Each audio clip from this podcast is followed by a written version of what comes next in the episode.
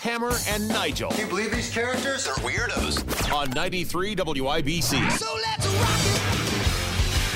Hey now. Beer Sample Friday here at the Hammer and Nigel Show. I'm Jason Hammer. Producer Allison is here. We got Matt Bear, Harrison Silcox, and Tony Kennett at the Tonus on Twitter, filling in for Big Nige one more day today. And Tony, let's start in your wheelhouse. Let's talk a little education here in the Hoosier State. By a 65 to 29 vote, Indiana House Republicans advanced a bill yesterday that would require the public school teachers to inform parents about their students' social transitions, pronoun changes, things like that. Doesn't seem like that would be too controversial of a topic. The bill now moving on to the Senate, which would additionally prohibit schools from disciplining teachers or staff who use a name, pronoun, title, or other word to identify a student that is consistent with the student's legal name. So it's a very comprehensive, simple bill. That's really all there is to say. It bans sexual education uh, on sexual content that's kind of disturbing, gender identity stuff uh, from K to three. And then number two, it uh, keeps uh, schools from using pronouns or name changes for student without parental permission. That's really all it does. And yet it's being lambasted as this terrible don't say gay bill that erases gay people from existence and it's going to be horrible and terrible and all of this other stuff. And I got to tell you, man, I'm sick of it. At the end of this long week, people renting their clothes in the street, gnashing of teeth, wailing, horrible, horrible, oh, it's so terrible and awful. No, it's not. There is nothing in this bill that suggests anything about the elimination of LGBTQ2IA plus whatever. It keeps sexual content out of, element, out of elementary classrooms.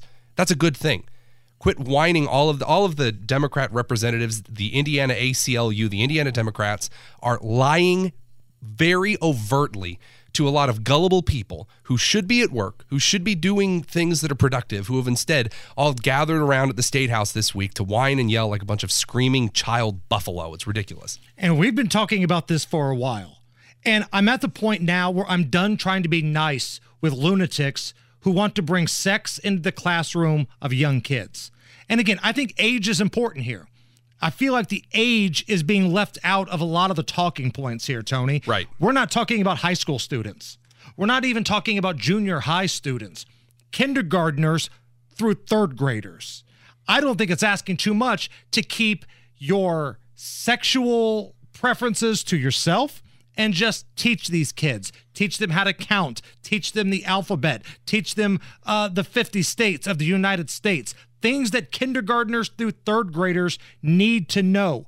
Stop trying to come out to the classroom. No. Because we see that right. a lot on social Correct. media right now. And, and we'll get to that here in just a moment. But I'm tired of trying to be nice to these people. And I'm tired of trying to be nice to media outlets who continue to say, this is Indiana's Don't Say Gay bill.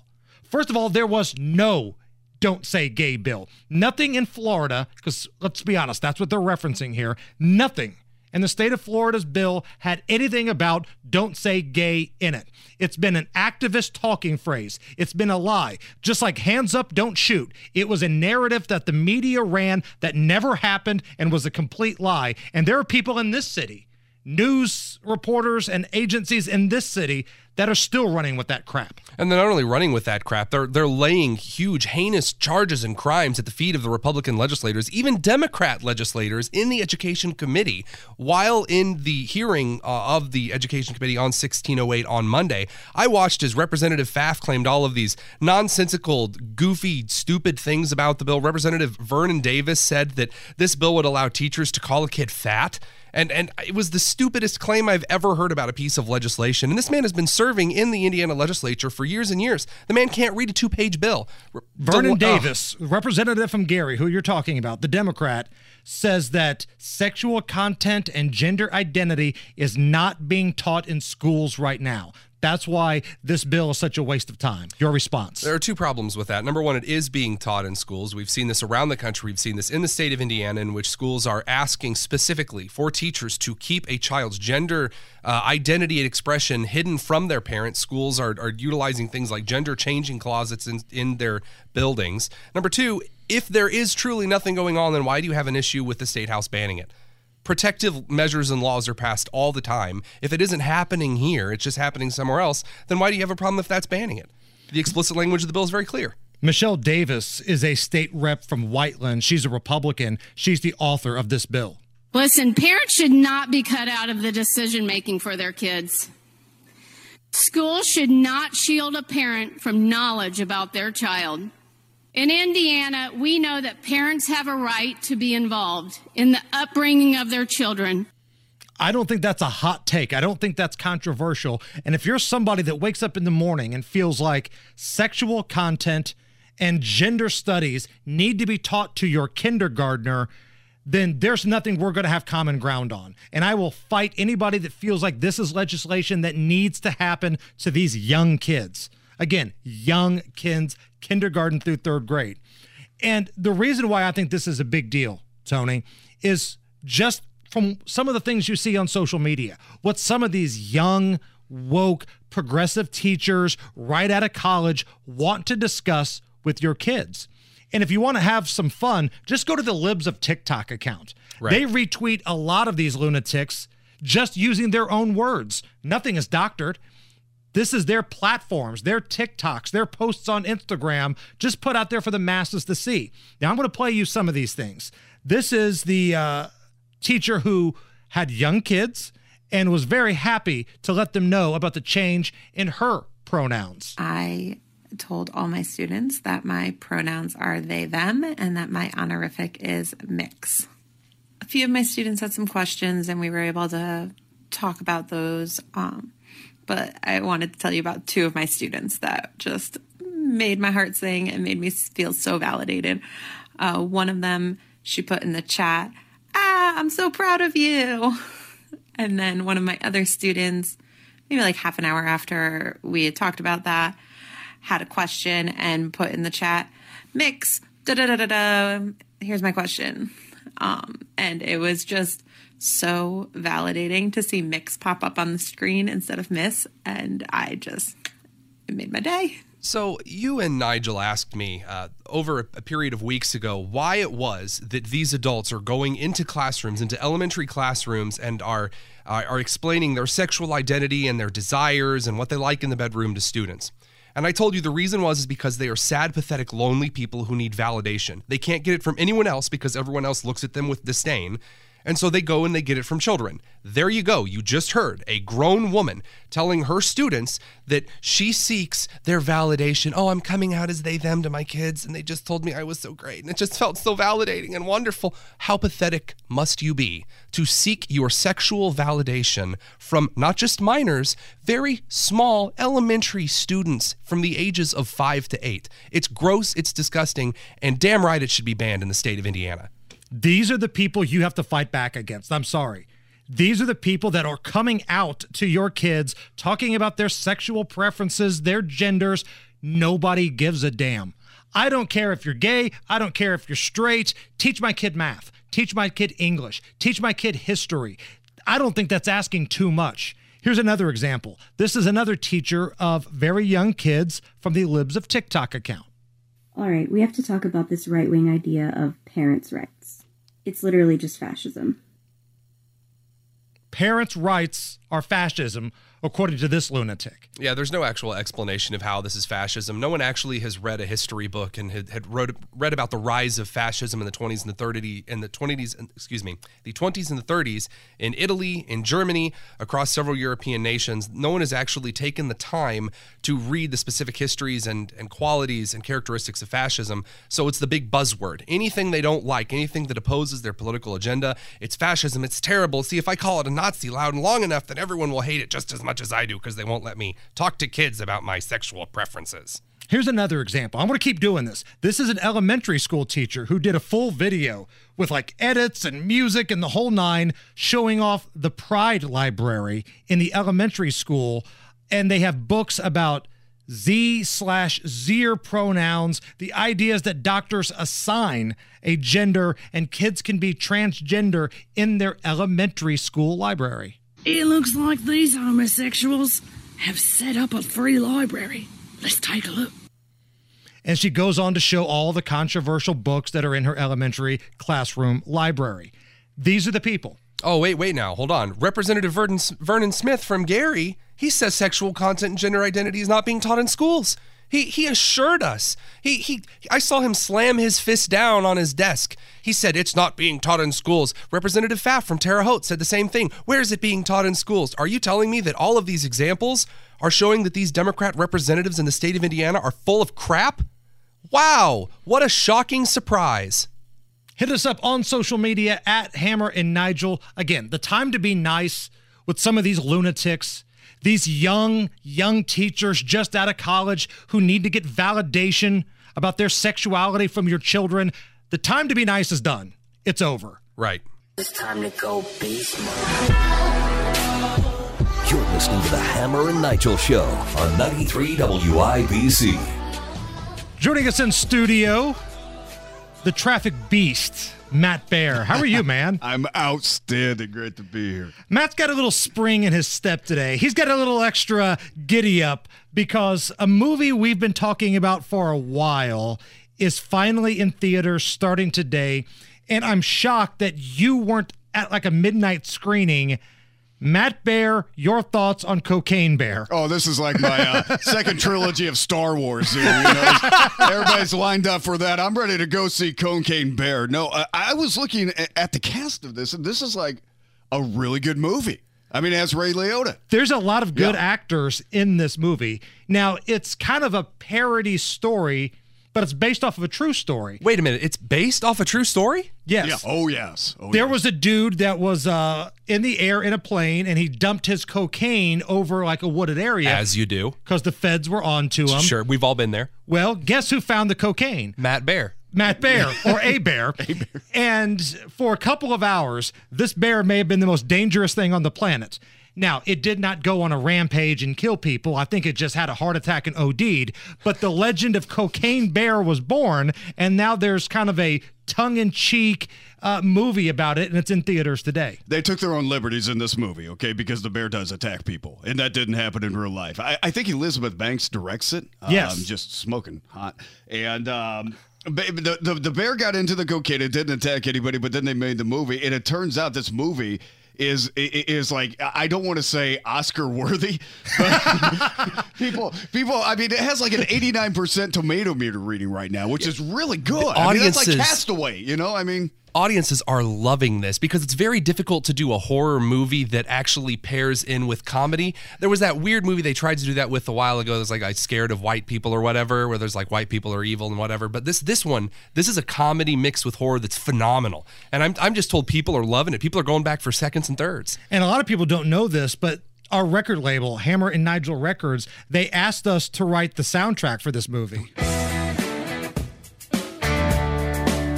I'm a bear that snared all the spare cocaine. And what's great is we had a bear sing it. Did you catch that? Yeah, yeah, It that was a a- bear singing the best song. Best singing bear I've ever heard in my life. Winnie the Pooh has met his match. It's so good. So, Cocaine Bear, which, if you want to see the actual bear, I think it's stuffed at some sort of roadside attraction in Kentucky. Like, if you go down to Kentucky, the best thing I've ever That's heard. such a Kentucky thing to do. I love it. they've Yeah. got Cocaine Bear. right the next to actual one. Crazy Kaplan's fireworks, right? it's on the way to Buc-ee's. You got to stop and see Cocaine Bear. And if you're wondering if there are any promotional tie-ins, because again, I can't believe they didn't ask Matt Bear to be there for the opening screening here in Indianapolis. Uh, there are some promotional tie-ins. Build-A-Bear Workshop and Universal Pictures have teamed up to bring you a fuzzy friend like no other. Introducing Cocaine Bear from Build-A-Bear. It's the same Build-A-Bear you've come to know and love, but this bear is stuffed full of cocaine. Customize your cocaine bear with a special message. I am just a regular teddy bear. I am definitely not filled with cocaine. Pablo Escobar. Cocaine Bear from Build-A-Bear. cocaine not included. the Pablo Escobar was a great touch. Pablo Escobar is the name of my You're- you're Build trying a to- Cocaine Bear. You're trying to buy a Teddy Ruxpin. you end up with a with a Build a Bear loaded with cocaine. Sorry, kids. Um, Matt Bear joining us in studio, traffic extraordinaire. You brought something to my attention this past week that I couldn't believe it. You had never heard of the term beer snake before. Oh no, this was a, a new thing, and, and I, I didn't know what a beer snake. I, I've had a beer bong, uh, two stories, and um, I, I've done some other, you know, the, the hat with the whiskey and the cup and, and the coke and all that. I, I've had that. Did not know what a beer, a beer snake was. And this was brought to your attention because there was an XFL game this past week where the fans were building a big beer snake. And what that is, is after you drink your cup of beer in the little plastic cup, you start putting them together and it gets bigger and bigger, and fans have to start adding and holding it up together. That's called a beer snake. Well, at this XFL game, it was confiscated and people started throwing things onto the field. Lemons are coming on the field. So, what this crew is upset about, you see in the back of the end zone right there, is they have a tradition here amongst Defenders fans. And that is they make a beer cup snake out of their empty beer cups. And the stadium security took it away from them, so now the fans are revolting. like it's lemons. Now, again, you live a clean lifestyle now, and you look like a million damn dollars. Thank you. But you had never even heard of a beer snake before? I, I did not know what a beer snake was. It just, you know, it sounds like another application for binge drinking for the most part. And and I, I get why they took it away because I mean, you know, think about just doing a beer bong. I mean, that gets you buzzed just doing one, or, Right. or- and two, let alone having like several beers coming down the beer snake. Because that's what it is, right? I mean, you just hook up a big hose of cups, empty cups, and it becomes the beer snake, right? Yeah, you drink your beer from the cup, and the cup is now empty, and you just stack all the empties together. And everybody in the crowd adds to it like Legos, and then it becomes this big, massive snake where people have to hold it up, and there may be a little backwash in the cup, so it's dripping on people. And oh, okay, yeah, yeah, yeah. So that's how it works. I see. So here's great moments in beer snake history, Matt. This was when at Wrigley Field, the Cubs were playing the Cardinals. The bleacher bums in Wrigley, they like to have some beverages. Yeah. I think this was actually in the other section of Wrigley. They connected the beer snake from the upper deck to the lower deck. the cup snake is still alive. You know, we're told, and Buster, you you made this observation earlier to us in a commercial break that uh, a lot of beer-soaked fans underneath that cup snake. Some serious dedication because it's, it's being handled and they're being stacked. You see this stream of beer coming out, spilling all over the people underneath it. So, I mean, I think some fans have contributed actually a full or a half beer. And listen to that crowd. The Cubs were down six to nothing, and it was like the eighth inning, and you would have thought it was Game Seven of the World Series because they connected the beer cup from the upper level to the lower level. And who was the biggest fans of that? The Cardinals announcers. Because I was watching that. I'm a huge Cards fan, as much to Hammer's chagrin. I loved what they were so excited for it. It's the most American moment. It just makes you proud. Red, white, and blue coming out of everywhere. Matt, I think you'll appreciate this one. This was another Wrigley Field moment. The Cubs were playing the Mets, and there was a big beer snake going, and the Mets TV announcer went over to talk to one of the fans who was just absolutely hammered. I want you to listen closely to what this fan says after the announcer says it's only the seventh inning. Can you uh, explain how the snake begins? Oh, for sure, Stevie. First off, I want to say hi to my mom, Kelly Johnson, my family, James, Allie, Jim. Love you guys. Basically, the snake starts sixth, seventh inning. Everyone's got a few beverages in. Someone stands up and goes, "Give me your cups! Give me your cups!" You see the snake form up in the beginning. Everyone throws the cups. now what? Was the eighth inning? Ninth inning? Seven. Basically the eighth, Steve. Yeah. Basically And the it goes eighth, all the way Steve. up. The- All the way up, that's how it forms. Pretty simple. That's my favorite part of the whole thing. The announcer tells him it's the seventh thing. Basically the eighth, Steve. Don't cut me off. That's like a little backwash beer dribbling on you as you watch the Cubs game. No, that's awesome. And uh, you know, yeah, you go to the games, you go to Wrigley Field, you expect something like that, right? I Right. Mean, okay, you want to have the fun, you want to do the thing. I think that's great. Be a fan. Matt Bear, you're the best. Love you guys. It's the Hammer and Nigel show. You're listening to the Hammer and Nigel Show on 93 WIBC.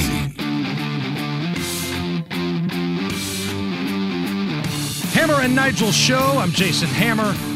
Tony Kennett filling in for Big Nige. And let's go to the drive, Hubler.com hotline, and bring on Tommy Pigott, the RNC Rapid Response Director.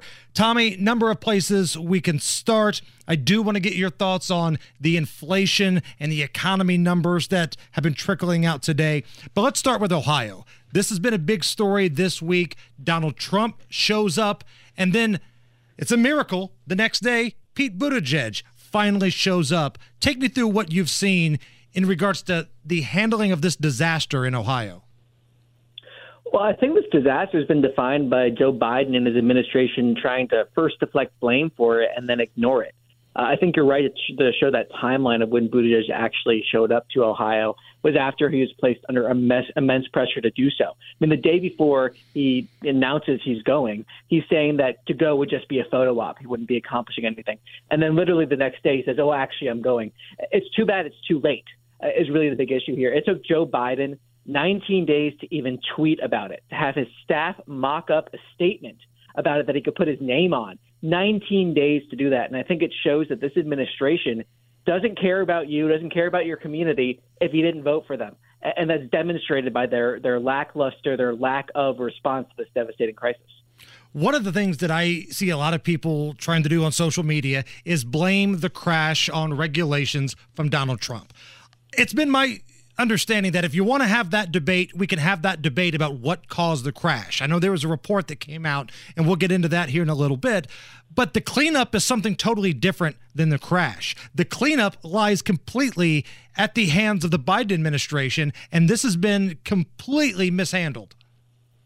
Exactly. I think the power of the president is to bring attention to a crisis, to mobilize resources, and to tell Americans that he's listening to their problems and he's handling them. Biden has done the opposite here. You're exactly right to say the issue here is the response to this crisis. And when it comes to those regulations, I think the Democrats that are pushing that narrative, which, by the way, has been debunked, a lot of the, the regulations they're pointing to would not have affected this crash. But putting that aside, what that actually shows is that Joe Biden, on issue after issue, won't talk about a crisis unless he has a talking point to blame a Republican for it.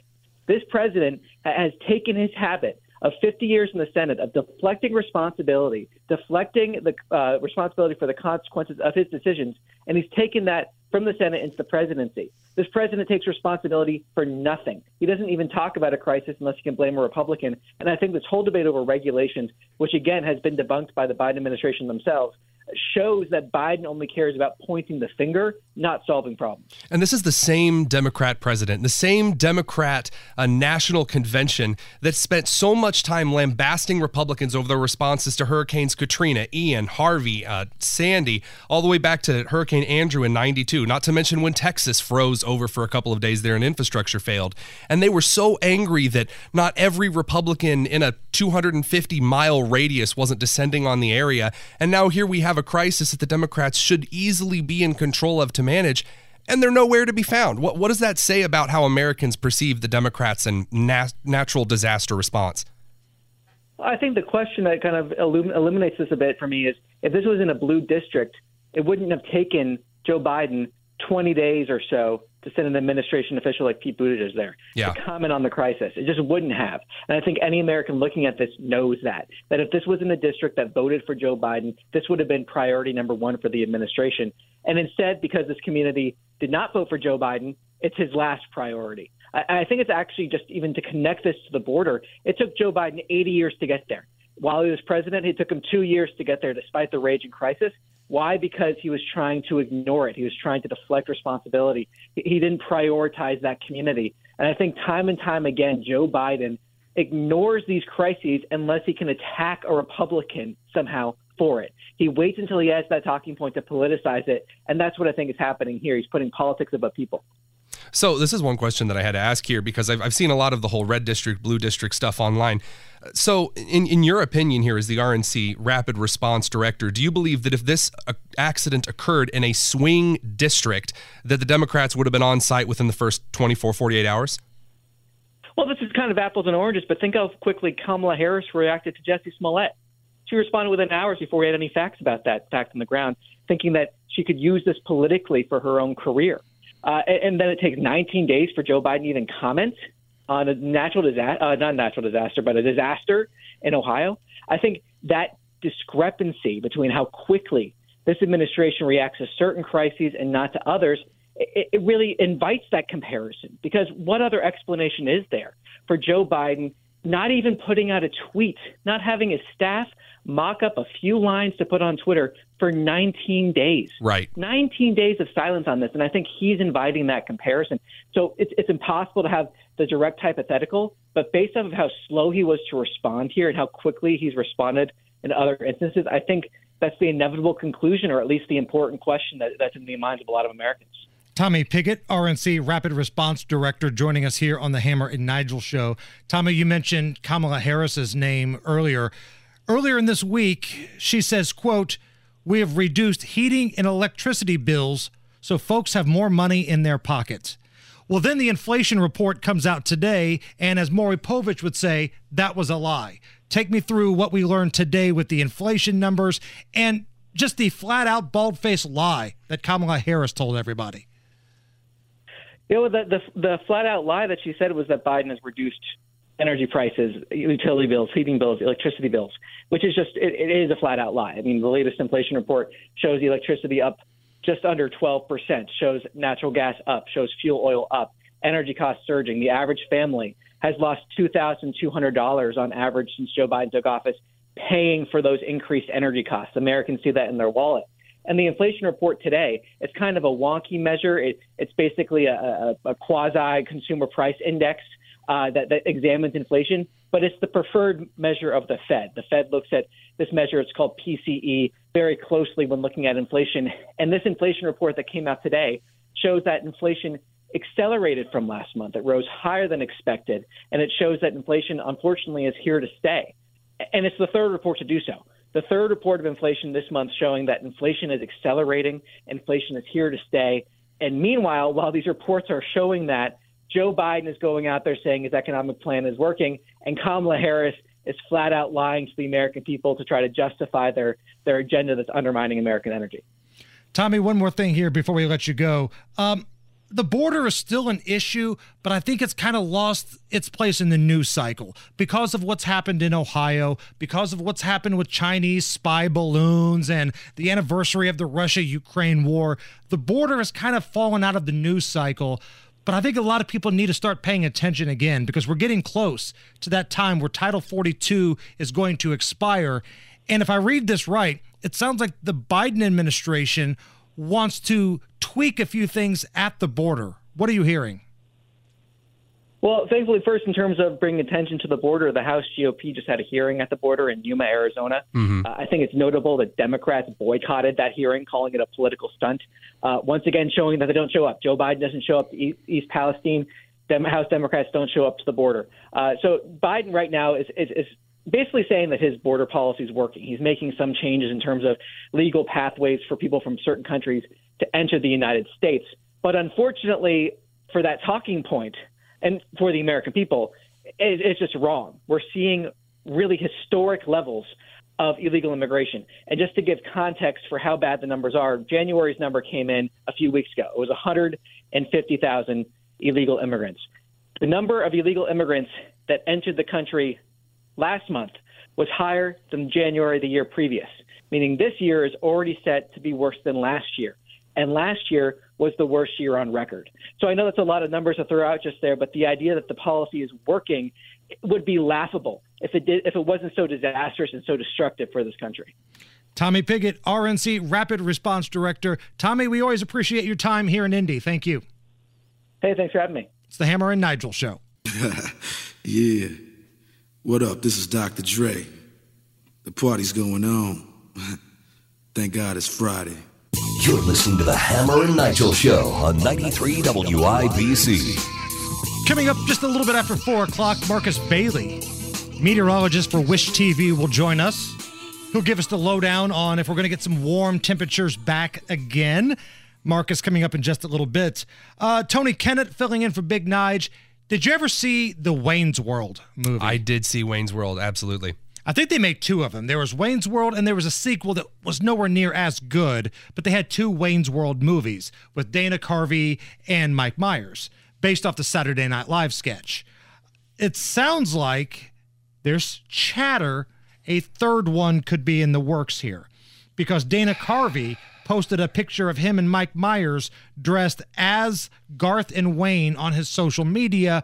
We don't know if he's trolling people or if this long rumored part three is actually going to happen. I got to tell you, I hope it's a rumor. I'm, I'm so tired of endless reboots and coming back for sequels and things that are way later down the line because we have to squeeze a, another couple bucks from it. Just let it go. Wayne's World was great. I enjoyed it. I like the Saturday Night Live sketch as well. But I, I really don't want to see another one. I, all this time later, I, I got to pass. So, Allison, we were talking during the commercial break. You never saw the movie, but you remember the SNL sketches. Correct. Yes. So, would that be something that would interest you if they made that into a movie? Yeah, I'd like to see where they would go with it with uh, the boys uh, being a little older now. Right. Because I do think that opens up a new form of comedy. Garth collecting Social Security, Uh-huh. possibly. Just like grumpy old man Faking their meets debts. Wayne's World. I mean, I mean, yeah. a lot of There's people possibilities. don't know this, but Allison, you did an internship with Funny or Die, Mm-hmm. which is the group that was founded by Will Ferrell. Is that right? Yes, and Adam McKay. Yep. Will Uh, Ferrell and Adam McKay, the people behind like Talladega Nights and things Yep. like that. If you've seen uh, Between Two Ferns, which is a big thing with Zach Galifianakis, that was kind of Funny or Die's kind of claim to fame. I love Between So, Two Ferns. Oh, so much. Did Yeah. you ever work with Will Ferrell? So I didn't work uh, directly with him, um, but actually, uh, so this was 2016, I want to say. So it was my senior year. I was out doing a um, an LA film program, and uh, there my first duty was um, to uh, write cue cards for Will Ferrell. Really? And I had never written cue cards, and they gave me like three poster boards and said, "This is what you need to write." And I didn't realize, you know, spacing was all over the place. I, it was I was never so stressed in my life. Did Will give you crap? Uh, no, but uh, he probably should have. I didn't even see him. He was probably like, I mean, compared to he's worked on SNL where they have the top cue card people in the world. I mean, it was Right. very embarrassing. But I didn't get fired, so. Who else was over there at the time? Um, I was trying to go through it in my list. There's a lot of guest stars because Funny or Die, they're kind of known for their sketches. So, um, at the time they were working on a big project with Ben Schwartz, who was um, played Jean-Ralphio on Parks and Rec. Okay. Um, so I did work with him a little bit, and um, that's when they started um, Billy on the Street, Billy Eichner's uh, kind of claim to fame as well. Um, I worked on his PR stuff, and then um, just like random things, like Keke Palmer was in a skit. Um, Jennette McCurdy, who's they were both Nickelodeon people, so that Right. was exciting for me. How was your Um, time in California? I loved it. Um, I, I I'm one of those people who've always dreamed of you know being in movies or film or writing or stuff like that, which is how I kind of ended up here. So Was I it a nice it. part? Like you didn't have to walk over bums and feces and stuff to get to where you needed to go, Yeah, so you? since I was part of this college program, they put us in apartments, and they were nice apartments, and we had roommates, and it was in a um, West to Hollywood, so it Well, was. you heard her. She was hanging out with Jennette McCurdy from Right. iCarly and all I was kinds not of stuff. hanging out So with them, wow, but I well. was giving her Twizzlers. So Was she Sam or Cat? I can't remember She was Sam. one. Sam. Sam. Yeah. Okay. See, I knew that. I think I should get something for knowing that. Yeah. My favorite one, though, I was running an errand and I ran into Hilary Duff. And uh, f- f- growing up, I was obsessed with Liz McGuire. Had the lunchbox, the backpacks, all of it. That's so It was amazing. So and it was fun. and I know this doesn't do anything for probably you guys, but she's still hot. Oh, she's still got it. absolutely. Are you kidding me? She's still got that fastball, man. She still oh looks good. Oh my gosh. I couldn't speak to her because I was so scared. She's so beautiful. It's the Hammer and Nigel show. Hammer and Nigel. Can you believe these characters are weirdos? On 93 WIBC. So let's rock it. Beer Sample Friday. Here on the Hammer and Nigel show. It's coming up here in just a little bit. I'm Jason Hammer. Big Nige is out. Tony Kinnett is filling in. And right now, let's go to the drivehubler.com hotline and bring on our pal Marcus Bailey, meteorologist for Wish TV. Marcus, just a couple of days ago, it was mm-hmm. 70 degrees. I walked around downtown without a hoodie, short sleeve shirt. It was nice. And then I woke up today, and the first thing I thought was, who in the hell does Marcus Bailey think he is? I get that question a lot. I mean, uh, yeah. No, I mean, listen, I, but, but I said this uh, earlier on Daybreak this morning. I mean, the one thing you got to keep in mind is, I mean, repeat the date to yourself. It's February, right?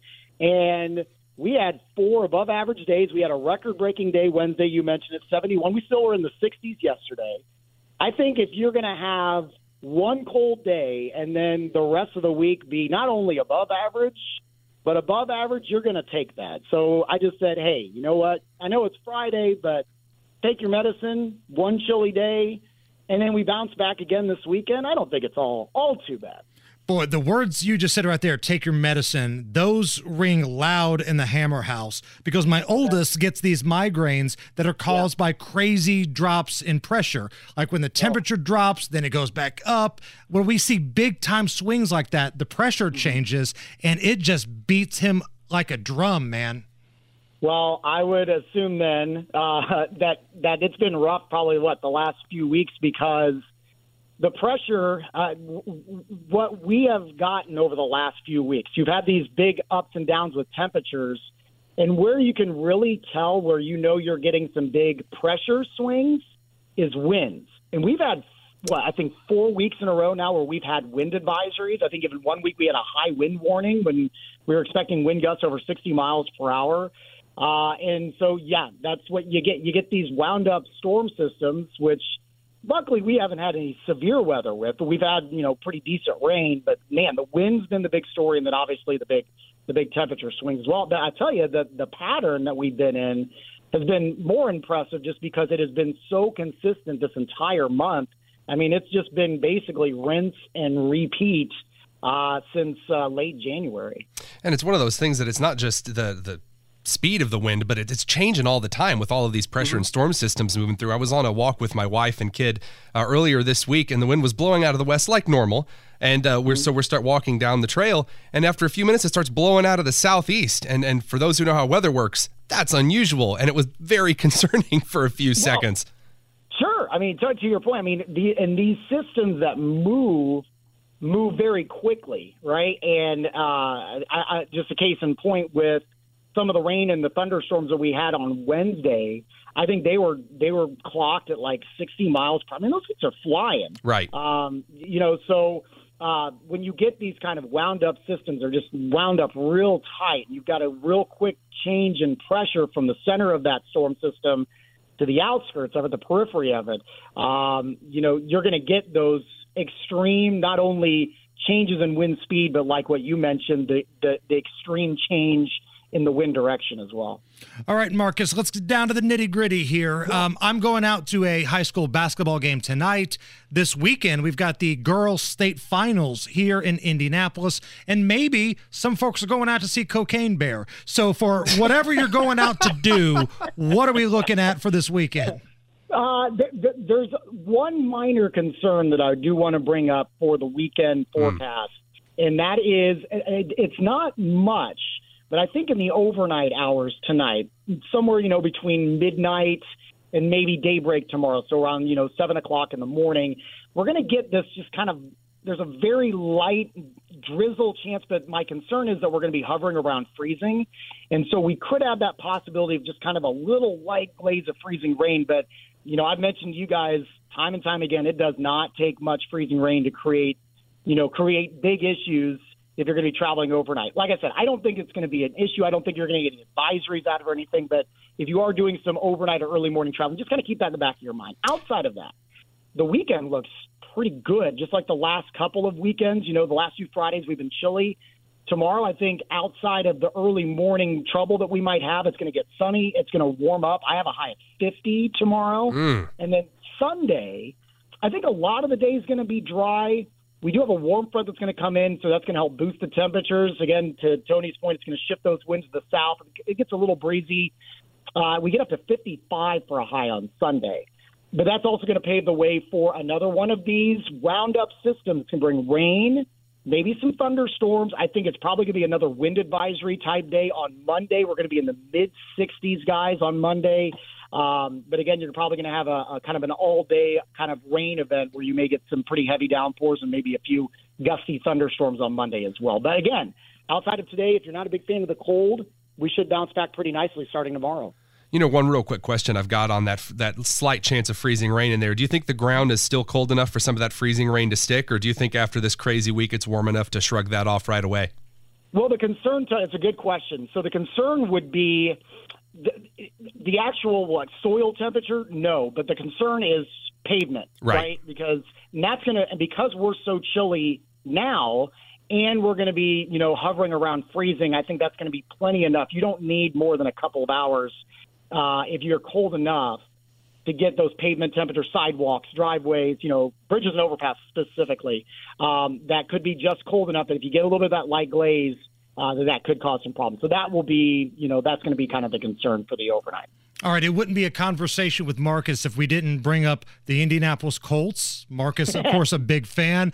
Um, when I say the name Jim Bob Cooter, what runs through your mind, Marcus? I'm uh, I'm on the wait list for all uh, t-shirts that all T-shirts that are going to be made by all of the fantastic vendors around Central Indiana. I know there are some great ideas, and I'm going to buy all of them. He is the new offensive coordinator, and I know him because he's a Tennessee Vol, and I'm a Rocky Top guy. Okay. And uh, he was a volunteer. He's got a relationship with Peyton. He was actually one of the quarterback coaches during Peyton's final couple of years here in Indianapolis. So yes, I'm all in on Jim Bob Cooter.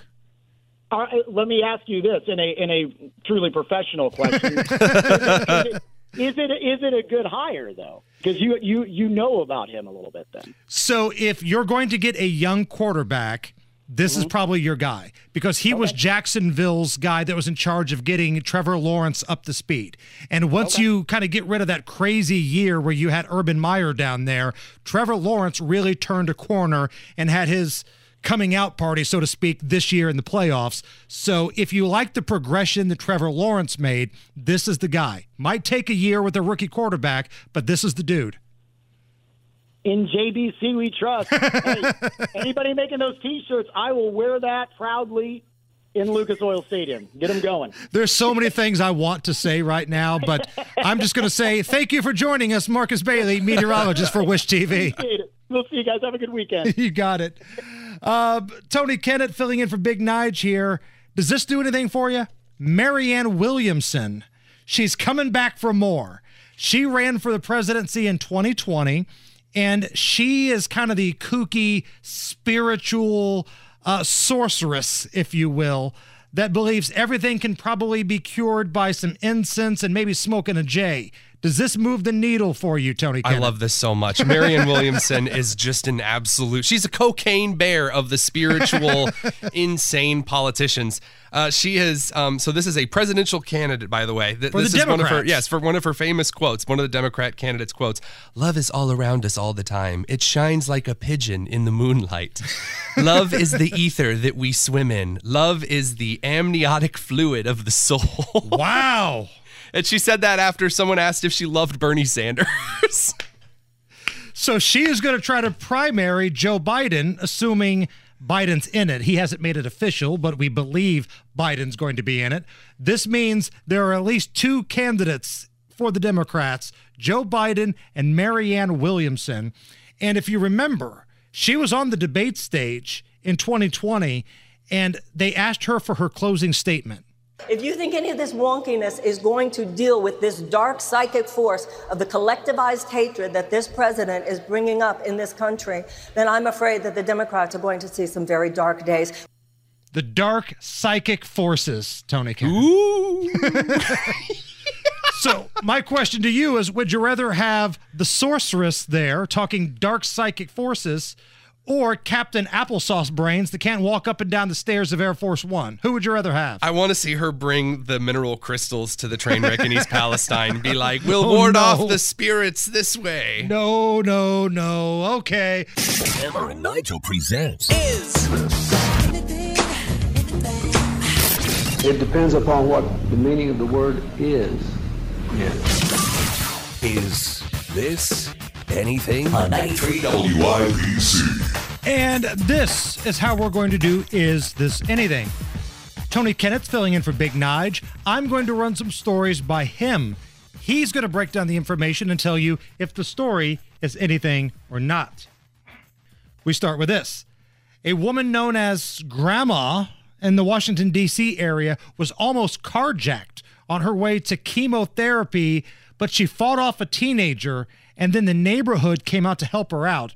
Apparently, the 15 year old would be carjacker left the scene in an ambulance and ended up locked up after other folks came to the assistance. Here's Grandma breaking down what happened. He walked up talking about, give me your keys, I got a gun. And I said, baby, you better shoot me because you're not taking my car today. He pushed me to the door and I got up and I grabbed him and was hitting him and fighting him. And I said, you're not going to take my car, youngin. And they all came out to help me and he ran across the street and that's when they caught him. And I said, oh, you going to jail today. On 22nd Street, he must didn't know where he was.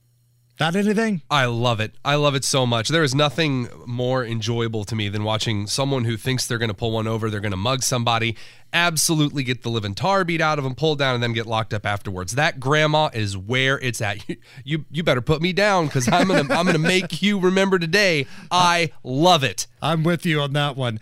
Is this anything? Authorities in Texas released video that shows a good Samaritan chasing down a drunken driver who plowed his rented Jeep at a high rate of speed into a white sedan. Inside was an off duty cop who died at the scene. The alleged drunk, the 26 year old, stands for a few moments and then tries to make a run for it. And this is the moment that the Good Samaritan caught this piece of crap.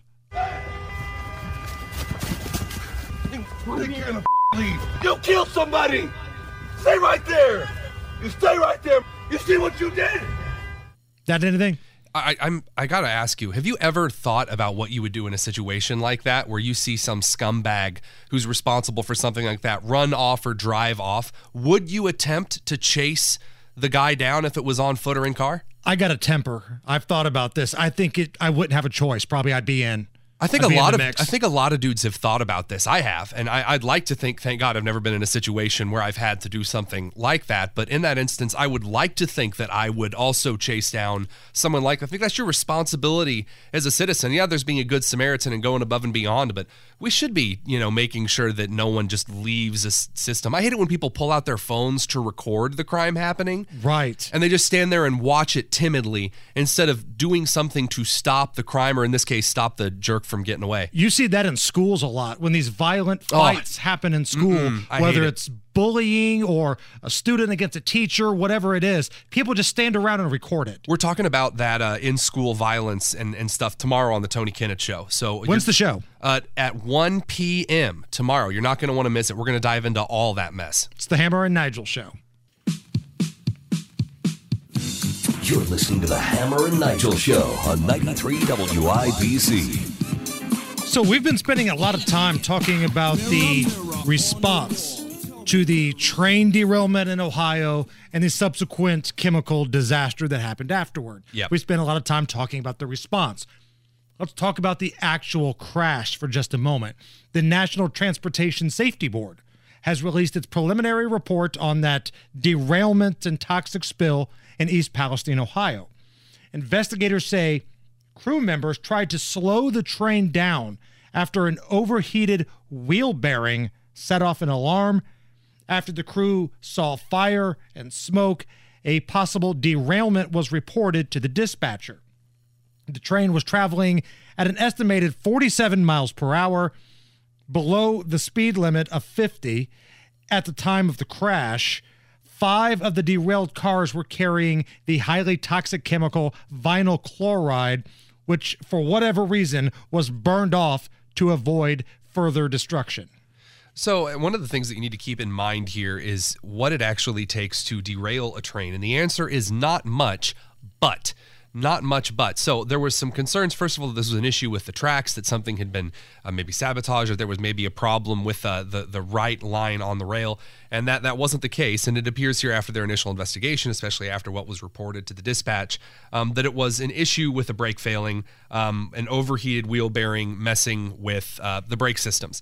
And this is one of the things that Norfolk Southern has really put off, according to the records, put off upgrading on a lot of their trains over the last couple of years. This is not new, by the way. You see this in airlines as well. A lot of these large corporations and organizations, they don't really feel that they need to do anything to improve a lot of their equipment because that's very expensive. And they're already receiving all of these beautiful big subsidies from the federal governments and state governments where their headquarters are.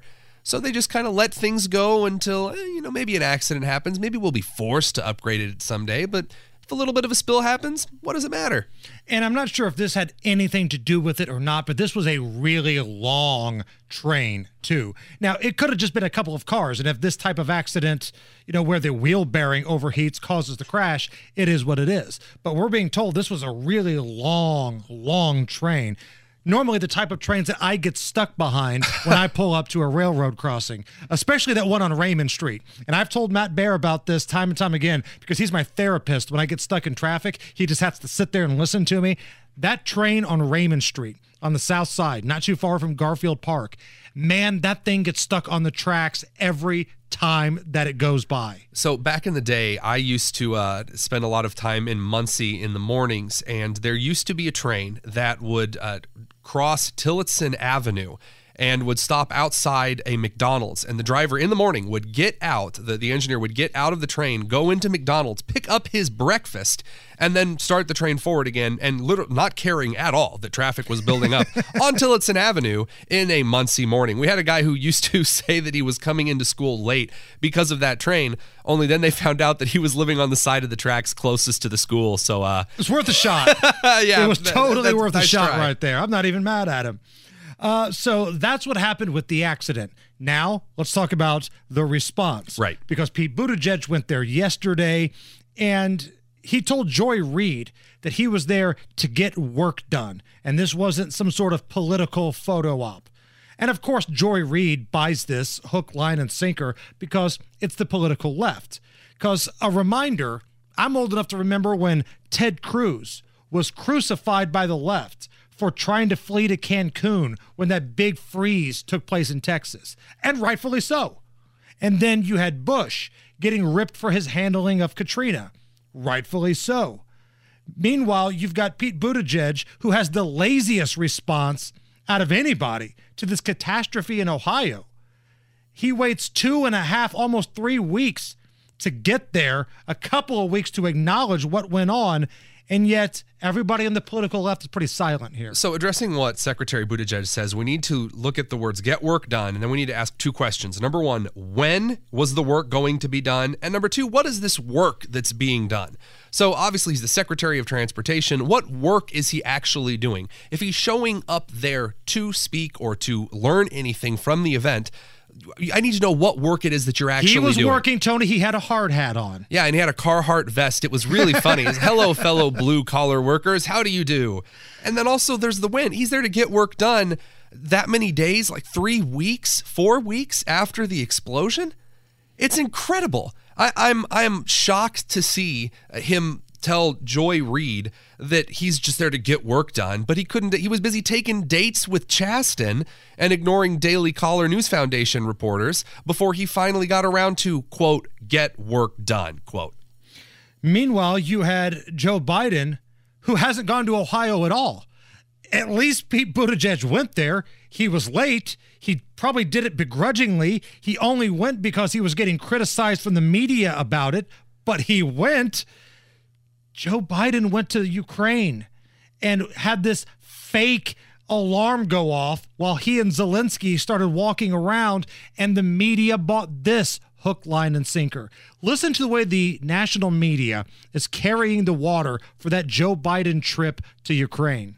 Joe Biden has put solidarity ahead of his own personal safety. Air raid sirens and no real guarantee of security. As air raid sirens blared. This was incredibly dramatic, Andrea. It was historic as well. Historic, timely, and brave. The first American president to go to a war zone with no U.S. military presence for security on the ground. Uh, American presidents have made dramatic trips before Nixon to China, Kennedy, Reagan to the Berlin Wall, and presidents have visited U.S. troops in war zones, but never like this. To find a, a day of this kind of presidential bravery in a war zone, you've got to go all the way back to 1864. The swagger of this trip not just the, the the the execution the secrecy but the swagger of it on display on the streets of kiev They're making it sound like he was the president in the movie Independence Yeah, Day. that's exactly what who I was walked thinking. up there to fire up the masses to fight for their existence. This is our Independence Day. He went to go get his 10% because he's the big guy, slapped Zelensky on the ass, and they fired off a fake air raid. Also, I'm going to make this very clear for everyone who is listening. The President of the United States was in absolutely 0.00% danger in any way, shape, or form in Ukraine. The last thing, the very last thing that the Federation of Russia would like to do is cause any harm to the President of the United States that would invoke the full military response of the United States. That would be the stupidest move in all of history beyond Pearl Harbor, beyond attacking Russia in the winter on the ground, beyond any blunder that you could conceive of. There is no way anyone, anyone at all, would possibly attack the President of the United States when he was in Kiev. Does anybody buy the story that this is one of the most courageous things a president has ever done. Is anybody buying that? Because we just played you that montage, but then ha ha ha, Karine Jean Pierre doubled down on it earlier today. I mean, the trip that President Biden to, to Kiev, as many of you reported on, was uh, historic. It was brave. Many of oh. you talked about how we heard the, the sirens wailing oh. uh, in the background as the president was on the ground. Remember, there was there is no military uh, on the ground in, in Ukraine, U.S. military on the ground in Ukraine, and the president took this trip to send a very clear message, not just to the people of Ukraine, not just to Russia, but the world. Okay, I'd like to point out one thing. How incompetent are you trying to make the United States Secret Service and military look? If the president was actually in some kind of danger, you know who should have been there with him? The United States military. There should have been a contingent. There should have been a small, goodness, at least give the poor man a platoon if we're talking about protecting the United States in some kind of a war zone or situation. Instead, what K, you know, Karine Jean Pierre is trying to communicate is that the United States military is too stupid to keep our dementia ridden leader from danger. So either the U.S. let their president go to a very dangerous area and prance around, or alternatively, he was never in any real danger and it's political theater. Let's talk about the air raid siren for just a moment, because it's not just me who feels like this was an orchestrated deal, because they had not had that siren go off in a while. And then magically, the time that Zelensky and Biden started walking out together, wow, the siren went off. I'm not the only one to notice it. Even those dirt bags at CNN did. Um, I've been here for the past five days. I have not heard any explosions. I have not heard any air sirens until about half an hour ago, right when uh, President Biden was in the center of Kiev, as, as Clarissa was was just mentioning. What a coincidence. Yeah, gee whiz. Wow, a shocker. Also, no Russian aircraft sighted over any nearby area for a large kilometer radius. I'm I'm just not buying it. I'm not. And again, if I'm proven wrong, happy to say so. If there was some rogue Russian jet who was going to go in and try to stir something up, okay, but according to absolutely everyone on the ground and in the air, didn't happen. Looks fake. Tony Kinnett filling in for Big Nige today on the Hammer and Nigel show. In a new poll, 36% of people say they've taken an extended break from social media because it had a negative effect on them in some way. Good for them. Social media is a trash heap. However, the numbers show female boomers in the Midwest were the least likely to get away from social media. Of course, uh, of course. As as you know, I'm I'm on Twitter. I am on the great dumpster fire known as twitter.com. At the Tonus. That is true. And I have some fans, you might say. Many of them from Hamilton County, a few from in the, the region, the armpit of the Midwest. And uh, there are some very angry boomer women who follow me and spew the most angry, nonsensical, blurting, cow mooing that you could possibly conceive of on a day to day basis. And I got to tell you, at some point, I really just feel bad for their husbands and their kids if they have any. imagine spending your time, you who are driving home after a long day's work, imagine getting home tonight and deciding to spend hours of your time yelling about Tony Kinnett Imagine, imagine carrying that. I don't even care. My wife, when she's mad at me, doesn't even yell at me as much as these people do.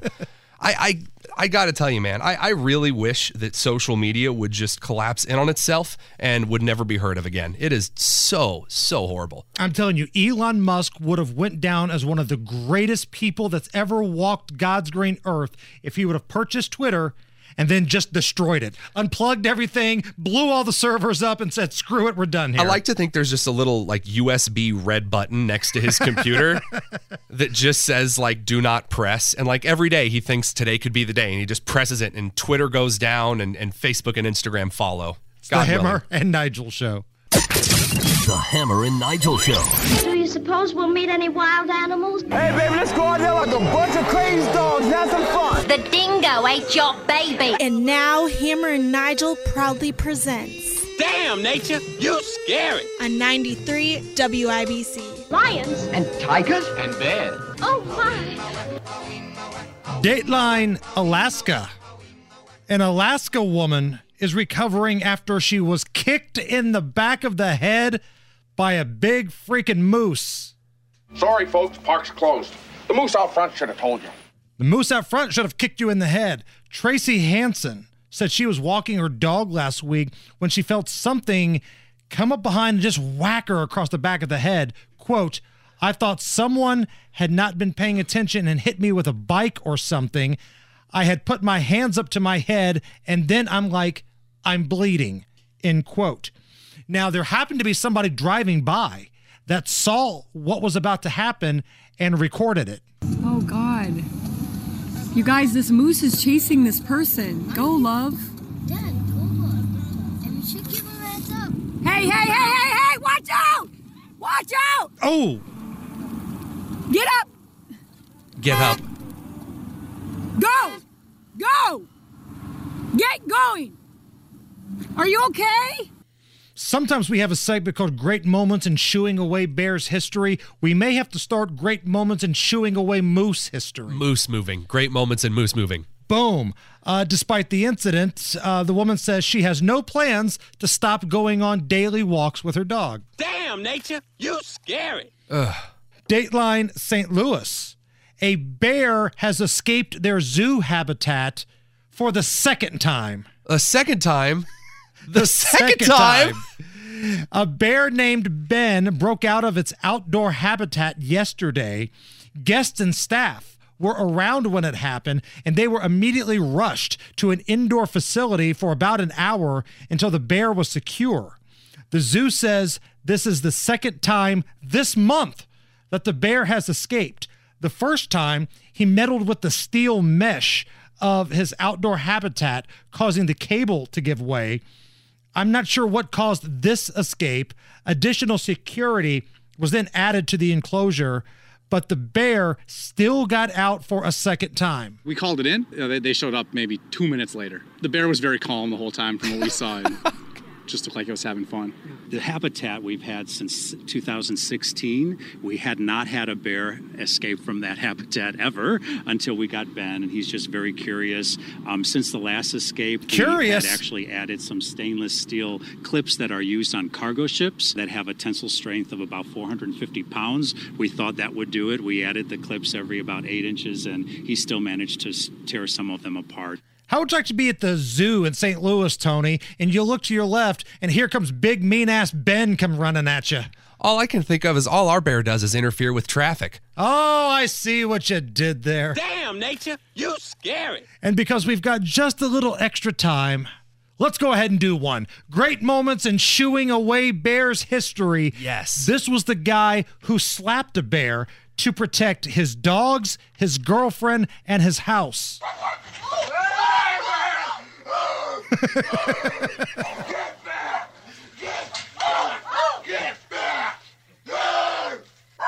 All right, we're going to go around the room here. Each one of us is going to do their best impression of shooing away a bear. I'm going to start. Yeah, yeah, ah, bear, yeah, ah. Tony. Not today. Not today. You get yourself not today. Yeah, you've been eaten. Allison. Excuse me, um, Bear, Bear, you need to go away. Bear, Bear. It's the Hammer and Nigel show. Hammer and Nigel. Can you believe these characters are weirdos? On 93 WIBC. So let's rock it! We have almost reached Beer Sample Friday. That's coming up here just about oh 40 ish minutes from right now. So if you got a beverage nearby, get it iced up. We'll crack that bad boy and we will officially kick off the weekend here in just a little bit. My name is Jason Hammer. Producer Allison is here. Matt Cocaine Bear in the traffic center. Harrison Newscox, as we've dubbed him, has your news updates. Harrison Silcox. And the Tonus, as he's known on Twitter, Tony Kinnett is here. We got a good group of folks here. Thank you for hanging out with us. And Now that we've got all the pleasantries out of the way, let's talk about this crap hole of an inflation report. Woohoo. Because the inflation report from the PCE came out today. Now, this is one of the three groups that really gives you a good feel on what inflation is throughout the country. And it's not good. The cost of U.S. goods and services jumped 0.6% in January, the biggest increase since last summer. Now, the increase in core inflation in the past 12 months moved up 4.7 from 4.6. And if that bad news wasn't enough, we have to make some adjustments here. Prices also rose faster in December than previously reported. This is according to this report that came out earlier today. The annual increase in prices rose to 5.4% from 5.3%. So January was higher than anticipated, and they had to go back and tell you that December was a little higher than they thought too. Here is CNBC's Joe Kernan. I mean, this is still bad. This is as bad as it's been since the 80s, and it's only moderated a little bit. Now, this is so weird for me, Tony, because Kamala Harris just came out this past week and said, We're putting more money in your wallets. All of this talk of inflation, pfft, hogwash. Now, I'm paraphrasing there, but she did say that we've got more money in our wallets.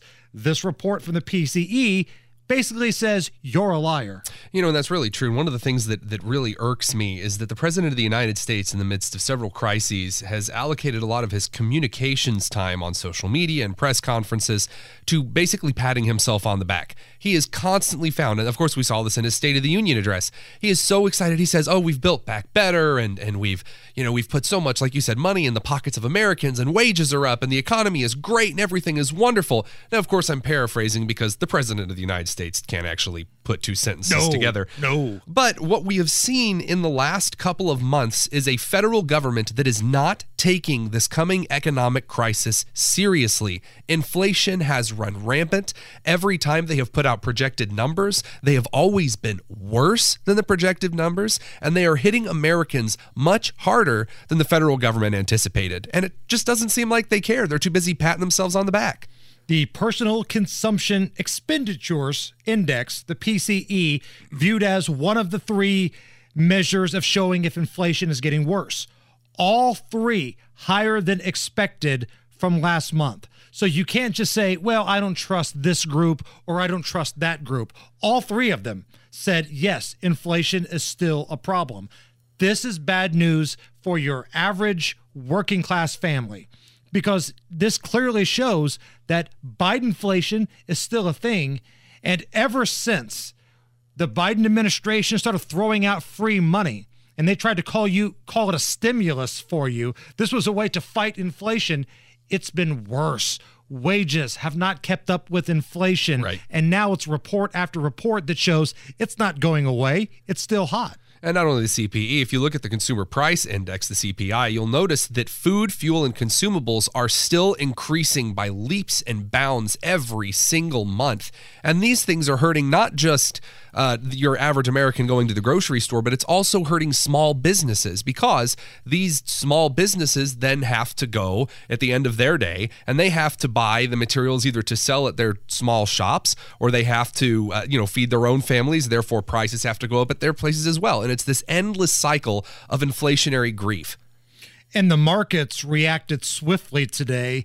Uh, the Dow Jones Industrial Average was down. It sank. Uh, Friday trades down. The market heard this report coming out, and nothing but bad news to report on the economy today. Happy Friday, everybody, from And- the Hammer and Nigel Show. And we could end there. And yeah, we could talk about that the impending housing crisis, which looks like it's finally starting to get here. But I really want to take a moment and express my thanks to all of the small businesses in the local Midwest, in Indiana, that are trying to ride out inflation and not raise prices. Specifically, I need a haircut really badly, and I'm going to go to the only place that I've gotten my haircut in the last 15 years. It's Castle Point Barbershop in Newcastle, Indiana.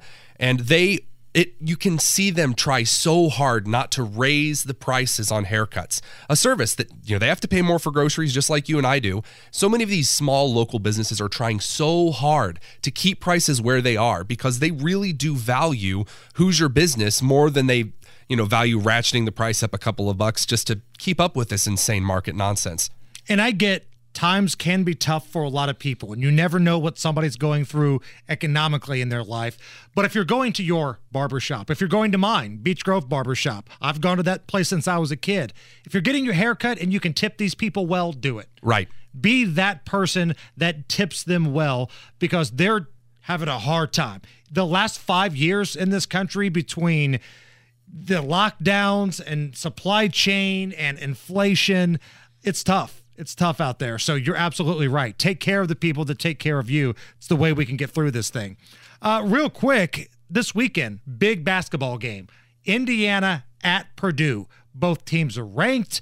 Uh, Purdue hosting Indiana in the evening. That place is going to be a zoo. Mackey Arena is going to be rocking and rolling. It's a game you can hear right here at 93 WIBC. Uh, John Herrick and the gang have got your pregame coverage. Fish has the call tip off around 7:30. The point spread is out. Purdue is a seven and a half point favorite against Indiana, and the over under is 140 and a half. So here's my betting advice because I've had a it. lot of people asking me Yeah, yeah. this. This is what I'm interested in. If you are going to bet Purdue, lock this in right now Hmm. because I think a lot of money is going to come in on the Boilermakers at home in a revenge game. That's going to move that point spread up even higher. You want to get the lowest number possible if you're a Purdue backer. If you're betting the Boilers, lock it in right now. If you're going to bet Indiana, wait until tip off, right before tip off, or live bet this thing because I think a lot of Purdue money is going to come in, and then you could probably get a couple extra points. Right now, you're getting seven and a half with IU. I think that's going to go up to eight, maybe nine before tip off. I could be wrong. It all depends on how the money moves. But if you're a Purdue backer, get in now. If you're an IU backer, wait until game time. Aw, jeez, you guys are freaking me out. The Hammer and Nigel Show. Stop, stop it, stop it. 93 WIBC. It is the Hammer and Nigel show. I'm Jason Hammer. The Tonus, Tony Kinnett, filling in for Big Nige. And right now, we're going to go to the drivehubler.com hotline and bring on the crazy, out of her mind coupon lady, Crystal Hammer, my better half. How are you, love? I'm doing great. I'm excited I get to talk to Tony today. Yeah, you actually get to talk to somebody smart. Is that what you're trying to tell me? Is that what's going on here? Uh, maybe. You both are about to be so disappointed. Tony, you need to understand this segment, it's not even really a segment, it's therapy. It's a therapy session for both of us. That's what this segment really become. So I'm supposed to like get on my Dr. Phil voice and tell you to just leave her alone. so let's start with something that happened in the bedroom this past week, shall we? And it's not what Sure. you think. It's not what you think. uh, you were asleep, Crystal, and I'm in bed, and you know I'm I'm watching the end of a ball game, and you fell asleep, and then you're having some sort of bad dream or whatever. So you wake up from that and you start yelling at me like it's my fault for whatever's happening in your dream. So in front of the largest radio audience in Indianapolis, I'm waiting for my apology from you. Well, like I told you that night, you can wait all you want because you're not getting an apology from me because I maintain it never happened. well, what never happened? Did the dream never happen, or did the uh, lashing out at Hammer had never happened? I don't know. Like I don't remember any of it. The problem is, is see, I have to get up very early for my work. Like I get up at five a.m. So a lot of times I'm in bed before he even comes to bed. So I must have been in a sound sleep. Now he maintains that I woke up and started yelling at him for different things, and I, the only thing I could come up with was that I was having a dream and I was taking it out on him. He must he must have made me mad in the dream. I don't know. Okay, so But what rem- I what I can take from this, hold on now. What I can take from this is that you admit you were unfairly a pain in the ass to me, but we don't know if it was a dream. We don't know if it was something else. All we do know, the common denominator here is you were a rotten bastard to me the other night. You probably deserved it. ah, there it is. Um, the crazy coupon lady, Crystal Hammer, is here. Now, when you're not yelling at me for things that I did not do, you are a money saving machine. So let's get down to the nitty gritty here. What are some deals that you got for us this week? Okay, so you're going to Um, use your Kroger app where you're going to find coupons in the Kroger app that you're going to use for these products. Also, you're going to be using the Ibotta rebate. So, if you don't have Ibotta, um, you'll want to download the rebate app on your phone um, and look for these uh, deals. Um, but I'm going to show you how you can get some breakfast items and some soda for almost 68 to almost 70% off. Let's do it. Let's do it. Okay. So the first thing I got is the Pop Tart bites. Now we like those because it's easy, it's quick. We can, you know, give the kids a bag in the morning because both of our boys are not really breakfast eaters, but it's something to get them a little bit, you know, to eat before they go to school. Yeah, grease the they wheels. are regular. What's that? Yeah, that'll grease the wheels. Right, exactly. It gets it going. Um, they are regularly three dollars and ninety nine cents a box. They're on sale for three dollars and forty nine cents. But in the Kroger app, you have a Kroger digital coupon that you can clip that saves you a dollar off each box up to five times, making them just two dollars and forty nine cents a box. But we're not done. Then you're going to submit your receipt to Ibotta to get 75 cents per box back, making them just a dollar 74. Now, keep in mind, this is not just your Kroger Rewards card, your Kroger Plus card. This is the actual app that you have to get these coupons from, right? Right. It's the actual app, and there's, I mean, it's real simple. As soon as you pull up uh, Pop Tart Bites, the, the coupon will be right below it, and all you have to do is just hit the word clip, and it's automatically on your Kroger card so that when you type in your phone number or if you give them your Kroger um, savings card, once they scan it, it, the coupon will automatically come off. And then you have to send that receipt over to Ibotta. My mother-in-law is obsessed with Ibotta. She'll come over to our house, like make the trip over from Illinois, and she has like 36 watermelons shoved into the back of their minivan. She's like, "Oh, I got it on Ibotta. It actually cost me two dollars and sixteen cents for these 75 watermelons." She's the lady out of the math word problems. It's nuts. um, I mean, Ibotta has saved me a lot of money this past year. I can't complain. I mean, I've saved over two thousand dollars in groceries. I mean, I got Two two teenage boys. thousand dollars in groceries. And this is stuff Yes. that we actually use too. It's not like she's hoarding a bunch of you know Watermelons? like vinegar or watermelons in the back. Uh, we're talking Pop Tarts here. We're talking frozen pizzas, things that are staples, part of the food pyramid in the Hammer House. Part of the American Foundation, right there. That's right. Right. And you know, kids are going to be on spring break soon, so these are great treats to you know have in the house for snacks or breakfast when they're home from school. So Now, before we get into the next deal, Crystal, let's have real talk here. And Tony, I want you in on this too. Pop Tarts. Frosting or no frosting, and do you heat them up or not? Because I am a big believer of just opening up the Pop Tart box, grabbing them out, and eating them. I can't remember the last time I actually heated up a Pop Tart. I'm gonna go. I'm gonna really throw it out of the park here. I like the chocolate brownie ones, and I like to crush them up over ice cream. Oh, okay. Diabetes. freezer. I Oh see yeah, what's yeah, going yeah. on I, here. I'm going straight to the hospital with that one. Crystal, where are we at here? I just open them up and eat them straight. I I've I don't think I've ever heated them up before. Yeah, I've heated know- them up before. The cookies and cream ones, if you heat them up, that's kind of like a dessert one. I Sure. could heat that one up. But if it's blueberry, if it's strawberry, if it's cherry or whatever, I'm just opening that bad boy up. Now this is important. Now you guys are talking about heating them up via the toaster. Did you know on every box of Pop Tarts there is a set of microwave instructions to microwave a Pop Tart? now here's the catch, and I kid you not. Please check this if you're you know walking through Kroger right now. Look at the box of Pop Tarts. It says microwave on high for three seconds. That is on the box of Pop Tarts. So I guess you know if you have three seconds to spare, you can microwave your Pop Tarts. Crystal, have you ever put butter on a Pop Tart? I have not put butter on a pop top. It's so, it's so freaking good. oh no, no. All right, what else do we got? um, I also have some um, cereal. Uh, uh, you could get the cocoa pebbles, and, and didn't you put cocoa pebbles up your nose one time when you were younger? No, no, no, no, no. That was Cocoa Puffs. I put Cocoa Puffs up my nostrils Oh, okay. just to see how many I could get in there. And then they got stuck. And then my mom came by because I was kind of frantic. And the way that she got them out was she just squeezed my nose until like a mixture of like snot and chocolate was running down my mouth as a kid. Like I'm crying, I'm yelling. And that was the way Mama Hammer did business. I was worried for a second that talking about Cocoa Pebbles, they're much smaller. I was worried that you were like doing a line of Cocoa Pebbles like it's cocaine. going full Scarface on the Cocoa Pebbles. Okay, well, the Cocoa Pebbles, Fruity Pebbles, or even the Honey Bunches of Oats, they are normally priced three dollars and ninety nine cents. They're on sale for two forty nine. But if you clip the Kroger weekly digital coupon, and you can uh, get up to five boxes, you can get them for just a dollar twenty nine. That's like sixty eight percent savings. I'm not just saying this because I'm on the radio, but those are actually my two favorite cereals: Honey Bunches of Oats and Cocoa Pebbles. So, uh, and you can verify that with my wife, Ministry of Truth, on Twitter. um, she'll she'll verify those things are delicious, much better than any fruity nonsense. And you said Well- you had some soda for us as well, right? I did.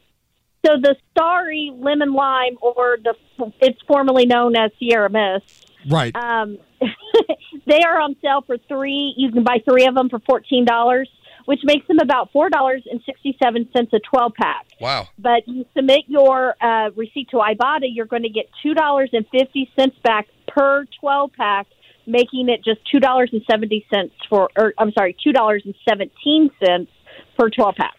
And this is what used to be called Sierra Mist, and now it's called Yeah. Starry for some reason. Yes. Is it the same Yes. flavor, or is it? It's the same Yeah. thing. It really It's the is. It, they put lipstick on a pig here. It tastes the exact same. I've had it. Yeah, but I'm not putting lipstick on a pig up to my lips. That ain't that ain't going.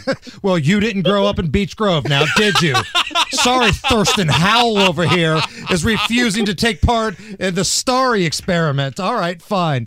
All right, Crystal, if anybody's got any questions or they want to reach out to you for some more deals and savings, how do they find you? They can find me on social media. Just search my name. It's spelled C H R Y S T A L, just like the stripper. Just like the stripper. Crystal Hammer, the crazy coupon lady. As always, we appreciate it. Thanks, guys. Hammer and Nigel Those goofy bastards are just about the best thing I've got going in this crazy world. on 93 WIBC. It's the Hammer and Nigel show. Hanging out with you on a beer sample Friday. That's coming up in just a few minutes. Tony Kinnett's hmm. filling in for Big Nige. So let's start with China. With China. A wise man once said the Chinese are up to something, and I can't help but think this is the case here. So, China, who's a firm Russian ally, Not just a firm Russian ally, they have a signed alliance with the nation of Russia. all of a sudden they want to be peacemakers. They are calling for peace talks. They want ceasefires.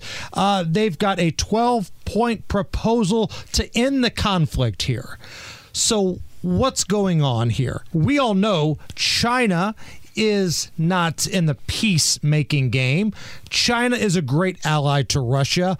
What's with the peace talk? I see three angles here. You have the economic angle, you have the political capital angle, and then finally you have the espionage angle. So, first of all, the easiest one is economics. It is not actually beneficial right now for the country of China to be dealing with all of their buyers currently at each other's throats. That's less people to buy cheap Chinese products. China likes it when people buy their junk. They like being mass exporters of this junk to the world, especially with how insta- uh, unstable the Chinese economy is right now. This is something that they kind of can't wait too much longer on.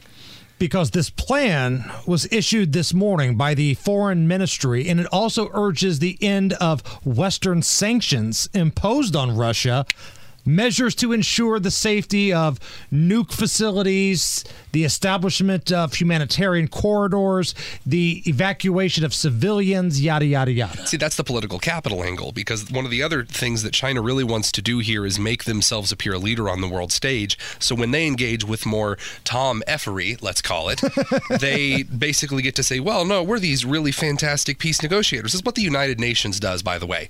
They'll do some really shady nonsense, but they'll also pass a resolution for super duper pronoun rights and all other kind of super special stuff. So they get to kind of be hypocritical and get away with it.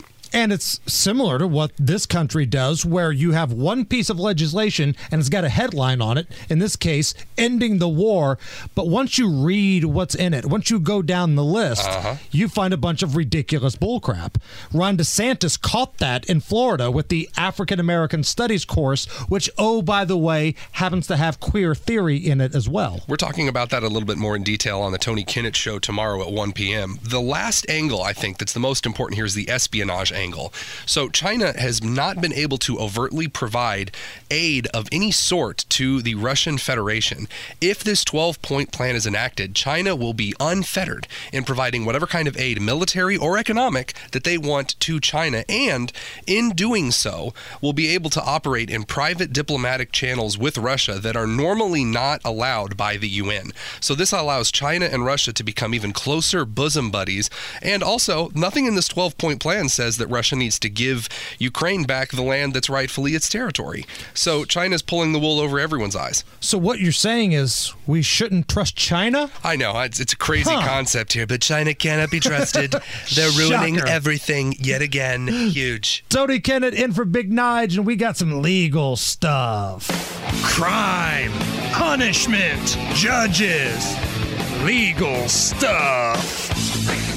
Did you see this horrific story that took place near a suburb of Orlando a couple of days ago? Some scumbag shot a bunch of people at random, killing three of them, including a nine year old girl and a television reporter who was there covering some of the previous gunfire. He was there doing his job, and this piece of human excrement kills three people, and he gets taken into custody. Well, now, Tony, the body cam video and audio is out of the arrest of this guy. And I'm going to play you this audio here in just a moment. But I am so happy that police officers have cameras on their vests now. Mm-hmm. I love this because for so long it felt like people who are anti-police, never police, F12, all cops are bad. These people, they would always claim, well, because cops don't have cameras on, they can kill us whenever they want. They can do all this ridiculous stuff. More often than not, now all of those ridiculous claims get taken away Right. because the officer's body cam vindicates him when the truth really comes out.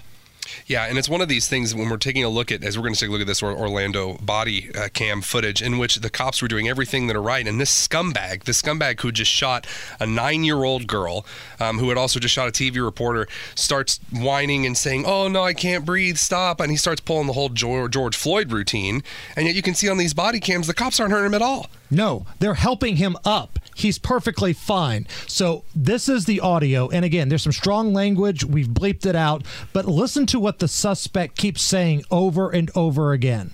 Get on your face. Get on the get on, your- get on your face. Get on your face.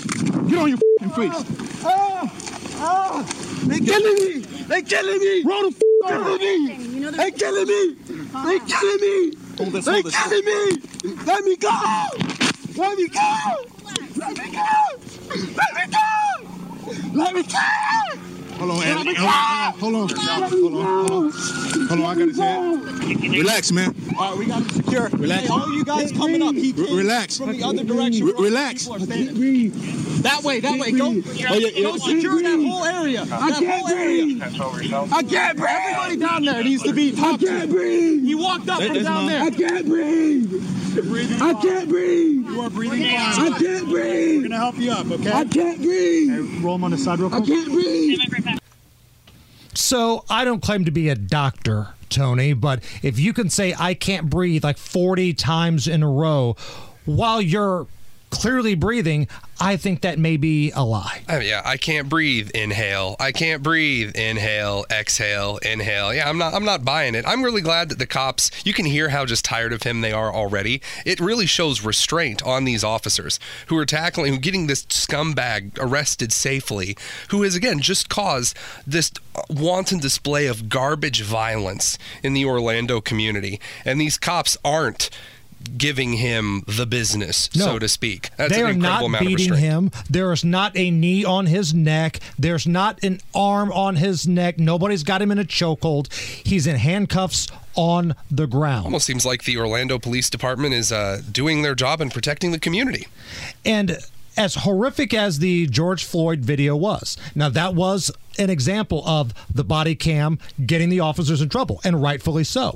As horrific as that was, what we're seeing now is everybody trying to use that same type of defense. And I know defense probably isn't the right word I'm trying to find here, but you heard that guy right there. He was perfectly fine. At no point was his life in danger. They were helping him up, for God's sake. At no point could he not breathe.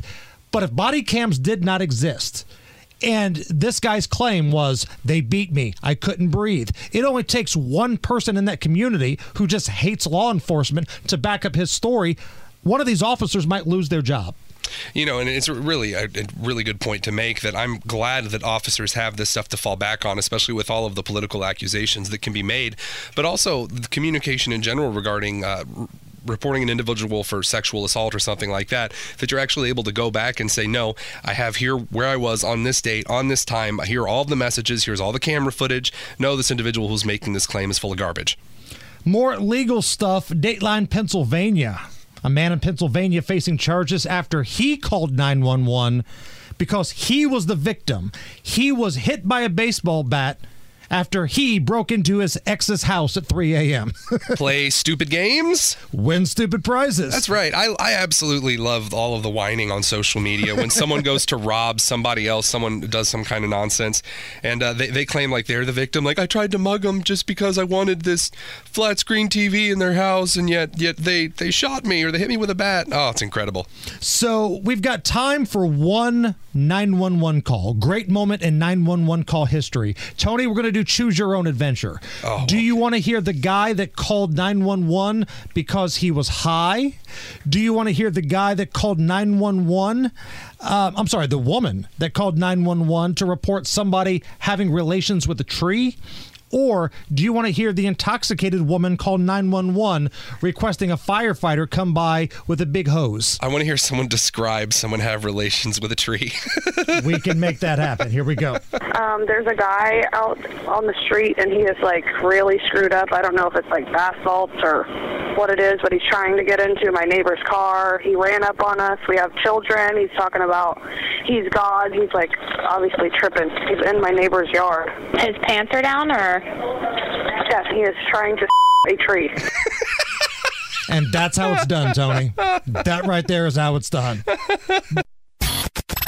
Right now, Hammer and Nigel present oh, beer sample. Fry. I got some beers. Let's drink them, huh? Beers on sale, people. Come down, get you some. Oh, yeah. This is what we've been waiting for. Beer Sample Friday, brought to you by our friends at Thompson Furniture and Mattress down in Columbus. Listen, if you need anything for the homestead, whether it's a couch, whether it's a recliner, whether it's a Tempur-Pedic mattress that raises up and goes down and has a massage feature on it, like I got, that's the place you go. ThompsonFurniture.net. And in a world, Tony Kinnett, where everybody is jacking up prices, Thompson Furniture still has free delivery and setup if you live within 75 miles of their store. So thank you to Thompson Furniture. You ready to try something with me here? Sure am, Sam. So go ahead and uh, tell the masses here what I just put into your hand. Well, we've got a Sun King Brewery Electric Reindeer Ale here, a brown ale with ginger and molasses. Refreshing, smooth. Sun King Brewery. Listen to that voiceover right there. Like, how are you not doing commercials and stuff? This is uh, Electric Reindeer Deer, brown Ale, Ginger and Molasses. Again, this is a Sun King product. Uh, we've got the can here, 12 fluid ounces. So let's go ahead and crack this bad boy open, shall we? That's the weekend right there. That's what starting an IU Purdue weekend in Indianapolis That sounds like right, right. there. Take a drink. Tell me what you think. Oh, wow. That's got some flavor to it. It, it seriously is like a root beer. I really notice noticed the molasses. Yeah. right here. Like that sticks out to me right away. I love ginger though. I do. I, ginger is my favorite flavor, and so feeling that come through again. This this doesn't. I you know me. I'm not the world's biggest beer guy. Right. Uh, but I this t- I, I'll finish this man. This like really it's like a uh, kind of like a low level uh, ginger ale or a, a root beer. It's fantastic. You're such a ginger fan. You will only listen to Ed Sheeran. That's what you're telling me. Ah, let's not go that far now. I don't I don't support the uh, British Isles. What's what's on the playlist of Tony Kinnett? When the Tonus wants to crank up some jams, what's on the playlist? Oh, uh, let's see. Um, uh, oh, you, you're putting me on the spot here. Fleetwood Mac. Uh, a lot of. Uh, oh, I'm, I'm Are you a to. classic rock guy? Are I you like a an 80s new I wave am. punk I'm a, cla- guy? I'm a Phil Collins guy. Oh yeah, I'm, I'm a classic rock guy. Um, really that kind of a, a vibe gets me going. See, my playlist is so all over the place. I love old school Las Vegas Rat Pack with like Frank, Dean, and Sammy playing at the Sands, and then I can also go NWA and Dr. Dre. See, I also like a lot of uh, late '90s and early 2000s alt stuff as well. So like Yep. Paramore and stuff like that. My wife and I really enjoyed. Um, I go hair band. I can do pretty much everything. Really, I really can. Oh yeah, guilty pleasure though for me is Jason Mraz. I can sing about all of his stuff. I can't really explain why. Uh, before we wrap up this break, last segment we had choose your own adventure. You wanted to hear the 911 call of the woman reporting somebody having relations with a tree. I still want to play this one. I know this is not the segment, but can I please play the drunk woman that called 911 requesting a firefighter because something was on fire? now that I have something to sip, absolutely. Hello? Hi, Port Clinton Police. Yes, I need the fire department, please, because my on fire. I need to make sure the hose is working. Hello? Is there hose working? What is on fire? I need the fire department because my is on fire, and I need somebody to come put it out with their phone. Okay, I need the um address. So she hangs up and calls back. Hi, Port Clinton Police. I'm at Courtney Lawley's house, and I need them to come put my out because it is on fire. Where's Courtney Lawley live? Great moments in 911 call history and Beer Sample Friday all coming together. Tony Kinnett's in for Big Nige. It's the Hammer and Nigel Show.